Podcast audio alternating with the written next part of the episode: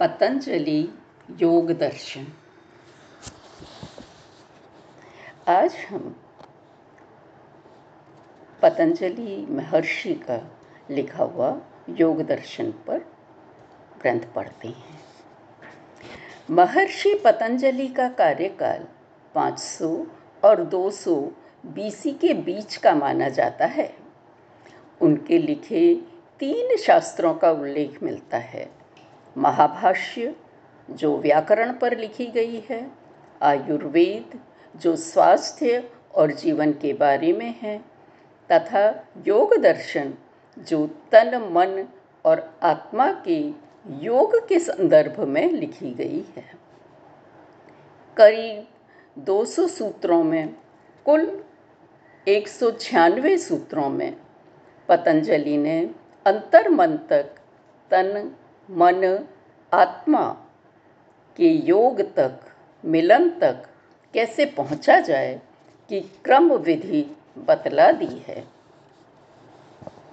शास्त्र सत्य का प्रतिपादन ही नहीं करते। उस तक पहुँचने का पथ भी बतलाते हैं। इस योग शास्त्र की प्रारंभिक पंक्ति है। अब योग का अनुशासन कहता हूँ।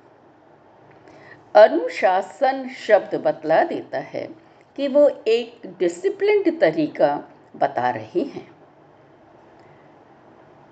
स्पष्ट हो जाता है कि वे योग का क्रम से कैसे पालन करें, इस विषय में कहेंगे। एक विशेष रीति नीति का उल्लेख करेंगे। इसके बाद उन्होंने तीन सूत्रों में योग क्या है क्यों है? का उल्लेख किया है। चित्त वृत्ति का निरोध योग है कहा है। चित्त यानी मन, बुद्धि व अस्मिता या अहम मतलब माइंड इंटेलिजेंस एंड ईगो इसका निरोध ये न हुए, इसको रोको। सामान्य जीवन में इस चित्त के अनुसार ही व्यक्ति व्यवहार करता है, उसके चलाए चलता है, वही स्वामी प्रतीत होता है। पर पतंजलि का कहना है, वह स्वामी नहीं है। उसको रोको, उसके चलाए न चलो, अंदर झांको, वहाँ तुम्हें अपना असली स्वामी दिखाई देगा। उसमें ही रमो, उसके चलाए चलो, वही तुम्हारा असली रूप है, वही तुम हो। तुम्हारे दूसरे और और रूप चित्तवृत्तियों को अपना मान लेने के कारण बने हैं, और वो भी उन चित्तवृत्तियों जैसे ही। उन्हें छोड़ो। इनसे जुड़ने के बजाय अपने सत्य रूप से जुड़ो। यही योग है।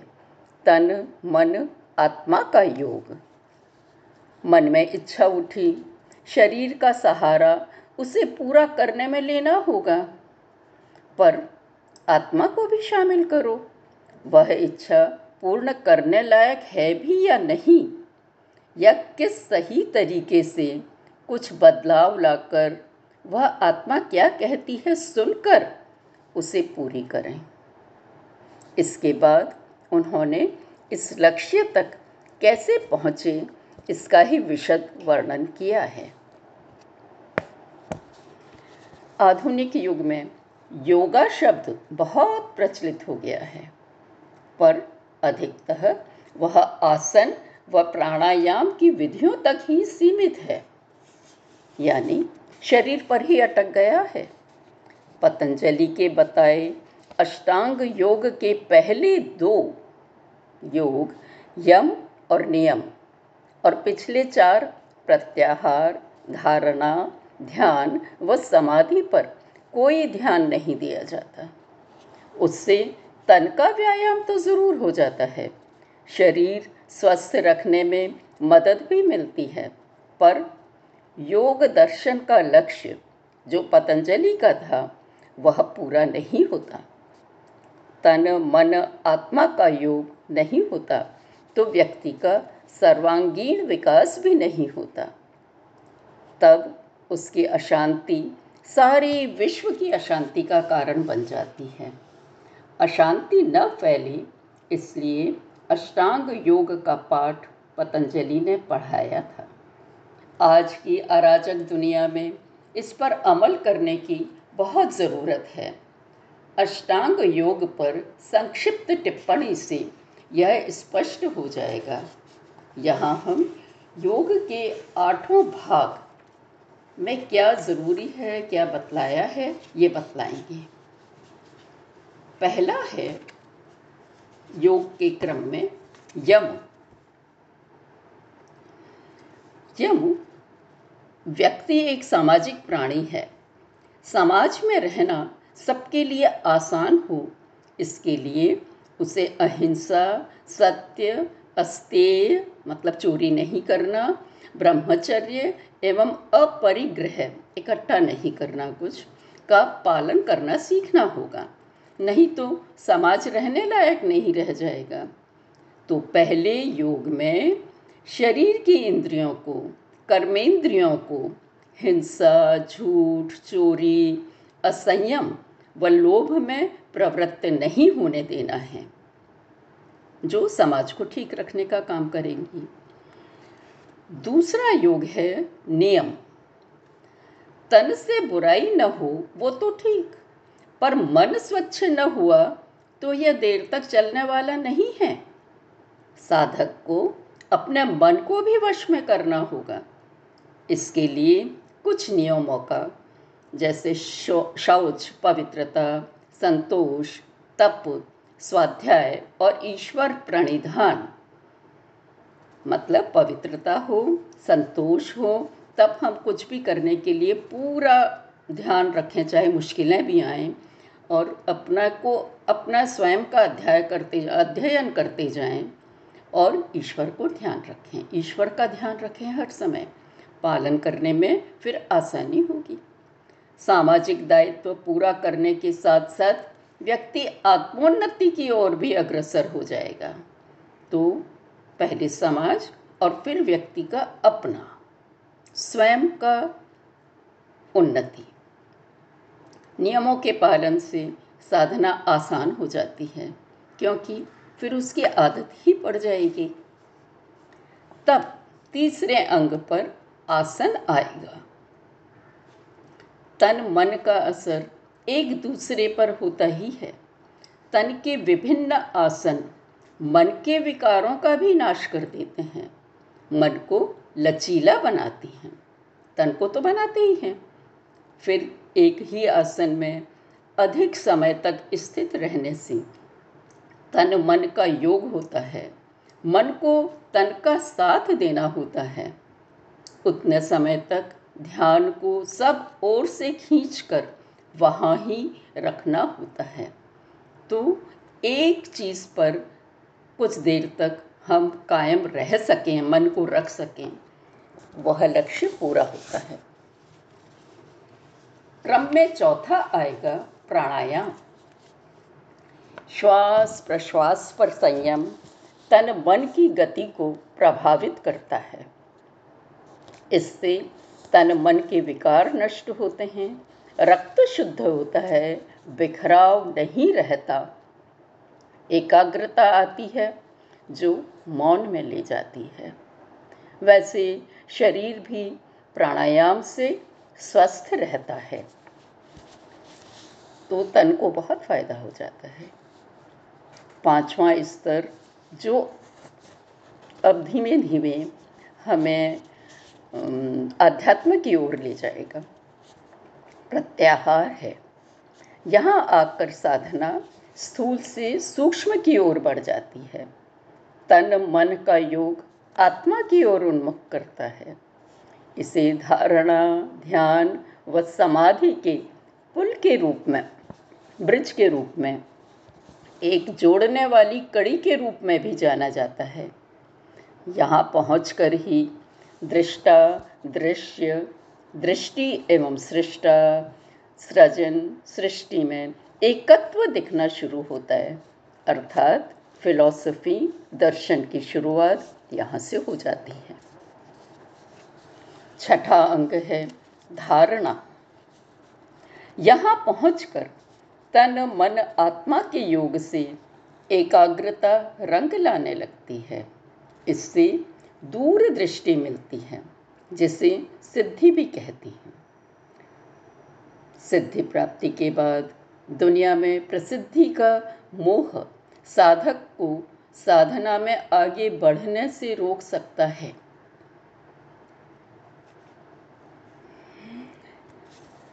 ये जो सिद्धियाँ हैं, वो क्यों रुकावट बनती हैं?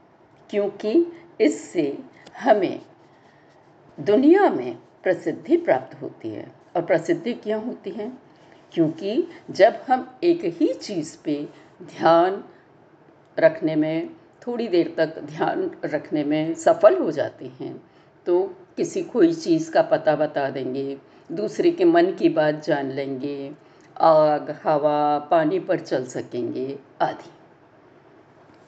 तो एक प्रसिद्धि का भाव आ सकता है व्यक्ति में, और वो वहीं पे रुक जाता है।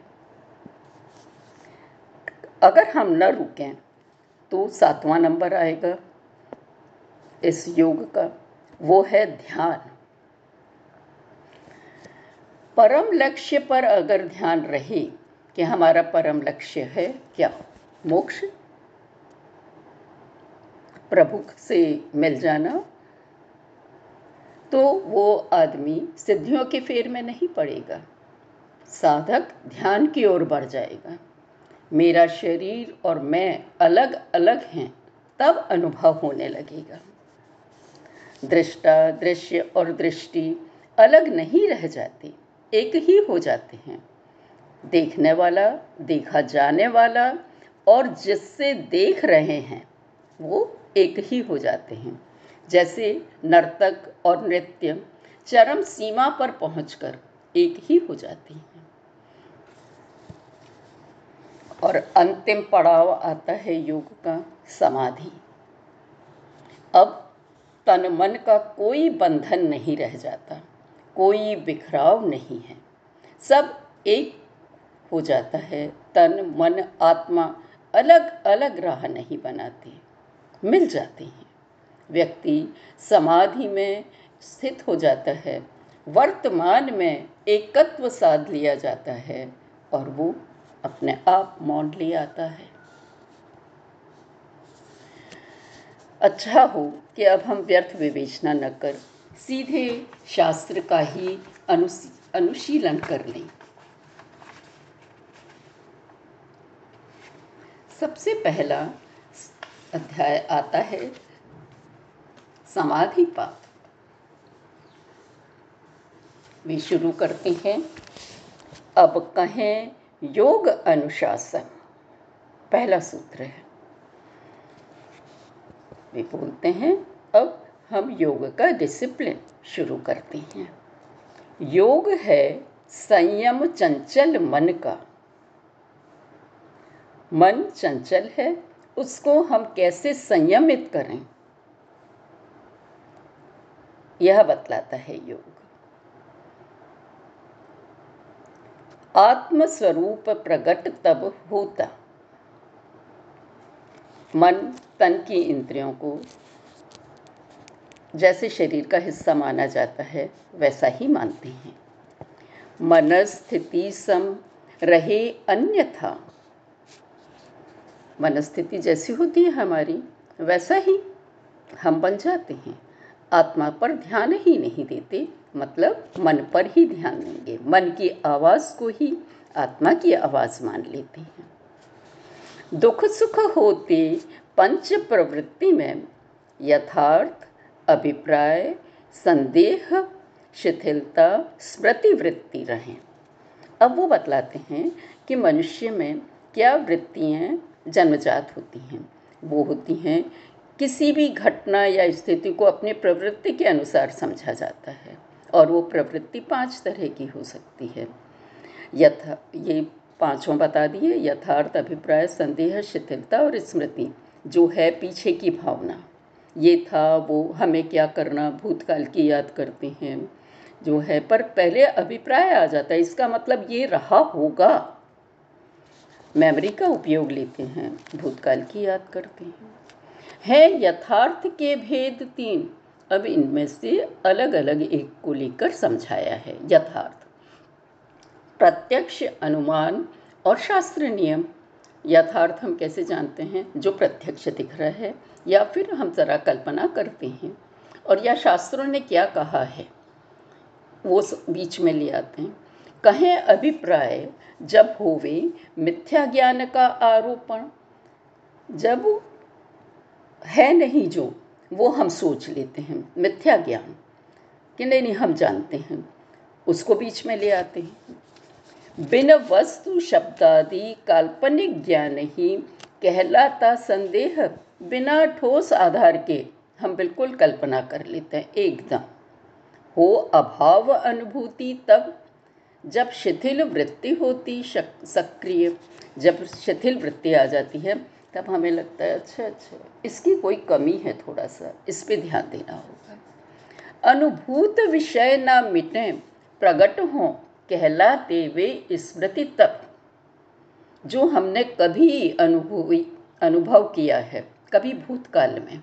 वो मिटते नहीं, एकदम याद आ जाते हैं, वे ही स्मृति कहलाते हैं, पिछले अनुभवों की याद।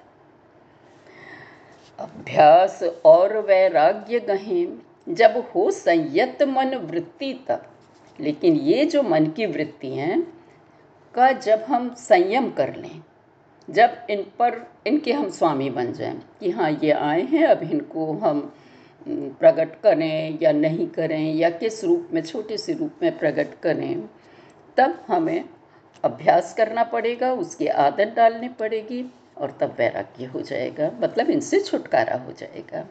मन को संयमित करने का, उसकी न सुनने की प्रैक्टिस करें, तब उस मन से वैराग्य होगा। अभ्यास कहें, जब चित्त स्वरूप स्थित होने का यत्न करें। दीर्घ काल तक सतत लगन, श्रद्धा से वही स्वभाव बने। तो स्वभाव बनाने के लिए एक लंबा समय हमें देना पड़ेगा प्रैक्टिस करने के लिए। जब भी वो वृत्तियाँ उठी, उन पर थोड़ा संयम किया। अधिकतर देंगी तो आदत पड़ ही जाएगी। इसीलिए बोलते हैं, बचपन से किसी भी चीज़ की आदत डालना है तो बचपन से डालो। हो वैराग्य, जब साधक को ना देखे, सुने की हो तृष्णा। और जब वो एक आदत पड़ जाएगी, जो भी हम देख रहे हैं, सुन रहे हैं, उसकी प्यास नहीं जगेगी, फ़ौरन देखने न जाएँगे। तब उसको वैराग्य कह देते हैं, तब वो अपने आप वृत्तियों से मन हट जाएगा। स्वात्म ज्ञान से फिर ना आई प्रकृत गुण भोगों की कामना। जो प्रकृत वृत्तियाँ हैं, उनमें लिप्त होने की इच्छा नहीं होएगी। क्यों? क्योंकि फिर हमारा आत्मा का ज्ञान हो जाएगा। वितर्क, विचार, आनंद, अस्मिता का अनुगामी ना हो जब मन कर्म रहे ना अभ्यासी में, रहते संस्कार ही बस। और उस समय क्या होगा जब वैराग्य हो जाएगा? उन चीज़ों से कि मन और कर्म, मन के कर्म नहीं रहेंगे। केवल संस्कार जो पड़े हुए हैं, आत्मा के संस्कार, पिछले जन्मों के संस्कार, जो हमारे जो उसको बोलेंगे कि विरासत में मिले हुए संस्कार वो ही रह जाएँगे। देह भाव बिन साधक पाए, ऐसे यह भव प्रत्यय योग। तन मन को छोड़ा तो दुनिया का ज्ञान एक अपनी आत्मा को जानकर मिल जाएगा, क्योंकि वो आत्मा सब में ही है। श्रद्धा, लगन, स्मृति धारणा, प्रज्ञा से पाते और लोग। तो अगर श्रद्धा हो, लगन हो, फिर वो सब पहले की जन्मों की स्मृति आ जाती है, वो और ज्ञान उससे भी मिल जाता है। हो अभ्यास, संवेग तीव्र तो शीघ्र ही योग फलित होता। अगर हमारी प्रैक्टिस और ये भाव कि हमें जानना है, तेज हो जाए तो जल्दी ही ये योग हो जाएगा। आत्मा का और मन का। कम या मध्य होवे तो फिर विशेष प्रयत्नों से मिलता। पर कभी कभी ऐसा नहीं होता तो हमें ज़्यादा प्रयत्न करना पड़ेगा। ईश्वर की शरणागति से भी वह मिल जाता। वही बात जो कि भक्ति और ज्ञान में होती है। अगर हम ईश्वर की शरण ले लें कि भाई, सब तुझी को अर्पण है, तू ही मेरे को ज्ञान देगा। तू ही सब करता है। तो भी जल्दी मिल जाएगा।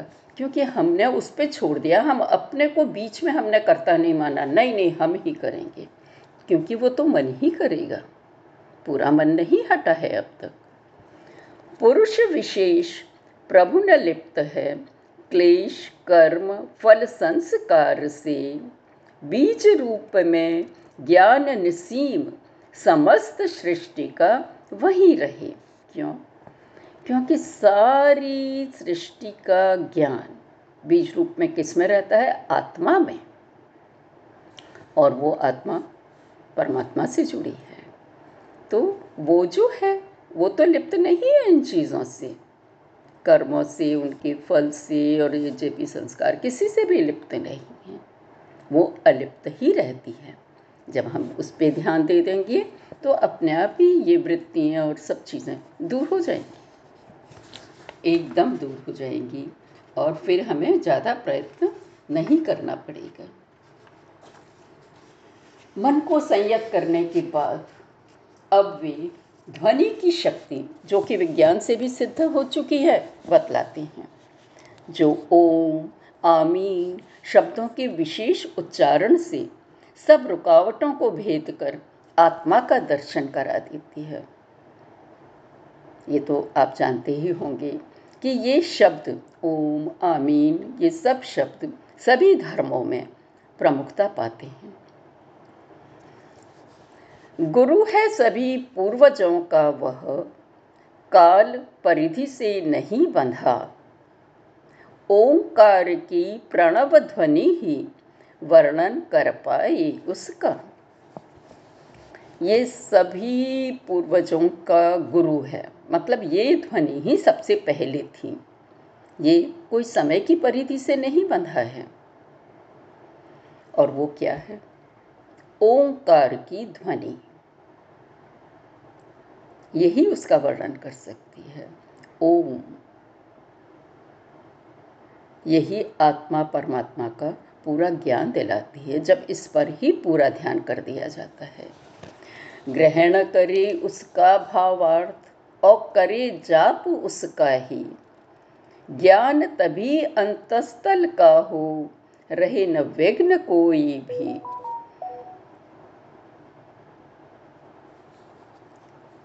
जब हम उसका ही रटन लगा लेते हैं, मन से, सारा तन, मन, आत्मा उसी में हो, तब ही ज्ञान हो पाता है हमारी आत्मा का। तन और मन जब दोनों ही उसमें लग जाते हैं, पूरा ध्यान उसमें हो जाता है। तब कोई रुकावट नहीं आती और हम उस शब्द में खो जाते हैं जो हमें आत्मा तक ली जाती है। व्याधि, अकर्म, संशय, प्रमाद, आलस्य, काम, भ्रांति, दर्शन, अधैर्य और चंचल मन, ये नौचित विक्षेप ही होते विघ्न। इस आत्मा को जानने में कौन से विघ्न आते हैं? वे नौ होते हैं, ये इन्होंने बता दिया। ये रुकावटें हैं। मन नौ तरीकों से रुकावट डालता है। ये मालूम कैसे पड़ती है, अब वो बताएँगे। ये नौ तरीके बता दिए ना, आलस्य और भ्रम और संशय, संदेह हो जाए, चंचल मन की हम सुनने लगें, ये सारी चीज़ें। करें प्रकट इनको दुख, क्षोभ, अनियमित श्वास देह कंपन कौन सी चीज़ें हैं जो हमें ये ज्ञान कराएँगी? जब हमारी सांस बराबर नहीं चलेगी, कभी ज़्यादा, कभी कम होने लगेगी, दुख होने लगेगा, हमें और देह में कंपन शुरू हो जाएगा मतलब वो भी स्थिर नहीं रहेगा। इससे मालूम पड़ेगा कि नहीं, हमारा मन सही नहीं है, मन विक्षेप कर रहा है, बीच में रुकावट डाल रहा है। निराकरण करता इनका एक तत्वाभ्यास, ओम चिंतन। एक ही प्रैक्टिस ओम का अभ्यास। इसको दूर कर देगा। क्योंकि जब हम पूरा तन और मन ओम के अभ्यास में लगा लेंगे, कहाँ से ये रुकावटें आएँगी? हमारा ध्यान तो वहाँ है। मन इस तरफ़ ध्यान देगा ही नहीं रुकावटों पर। सुख, दुख, पुण्य, पाप विषयों में मैत्री, करुणा, हर्ष, असंगता भावों को स्थापित कर चित्त में आ जाती निर्मलता। अब वो दूसरी चीज़ बताता है। एक तो मन को रुकावटों को इस तरह से दूर कर सकते हैं ओम के चिंतन से। दूसरा फ्रेंडशिप कंपेशन नॉन अटैचमेंट ये चीज़ें भी जो हैं, वो भी हमको इन चीज़ों से बचाएँगी, मन की रुकावटों से। बचा देंगे। मन पक्षपाती न रहेगा। सबके प्रति मैत्री होएगी, सबके प्रति दोस्ती होएगी, करुणा होगी और हम किसी से भी लिप्त न रहेंगे। तो अपने आप मन निर्मल हो जाएगा। सप्रयत्न प्रश्वास करें लंबित तो भी ऐसा हो सकता। अब ये बोलते हैं, और भी तरीके हैं। कोई एक ही तरीका नहीं है। ये दो चीज़ें बता दी ओम का और ये अब बताते हैं। कि प्रश्वास। जब हम सांस को निकालते हैं, एक तो श्वास लेते हैं, दूसरा निकालते हैं तो जब हम देर तक पूरी श्वास निकालेंगे तो भी ऐसा होगा। क्योंकि मन के जितने भी विकार हैं, शरीर के विकार हैं, वो देर तक श्वास बाहर निकालने पर ठीक हो जाती अंतर्मुखी वृत्ति में रम, मन की चंचलता खो जाती। जब मन आत्मा की ओर। आत्मा की ओर जाएगा तो भी ये हो जाएगा चंचलता हो जाएगी। शोक रहित प्रकाश वाली वृत्ति भी मन स्थिर रखती। जब हम दुख न करें, यही सोचें कि सब तरफ़ प्रकाश है मतलब विधायक बन जाए पॉजिटिव बन जाए तो भी मन स्थिर हो जाएगा। वीत रागता विषय हो चित्त का तो भी स्थिर हो जाता। इतने तरीके बता दें कि जब नॉन अटैचमेंट हो जाए, कोई इच्छा न रहे तो भी मन स्थिर हो जाएगा। जब इच्छा ही नहीं रही तो मन कहाँ रह जाएगा? मन ही तो इच्छा पैदा करेगा।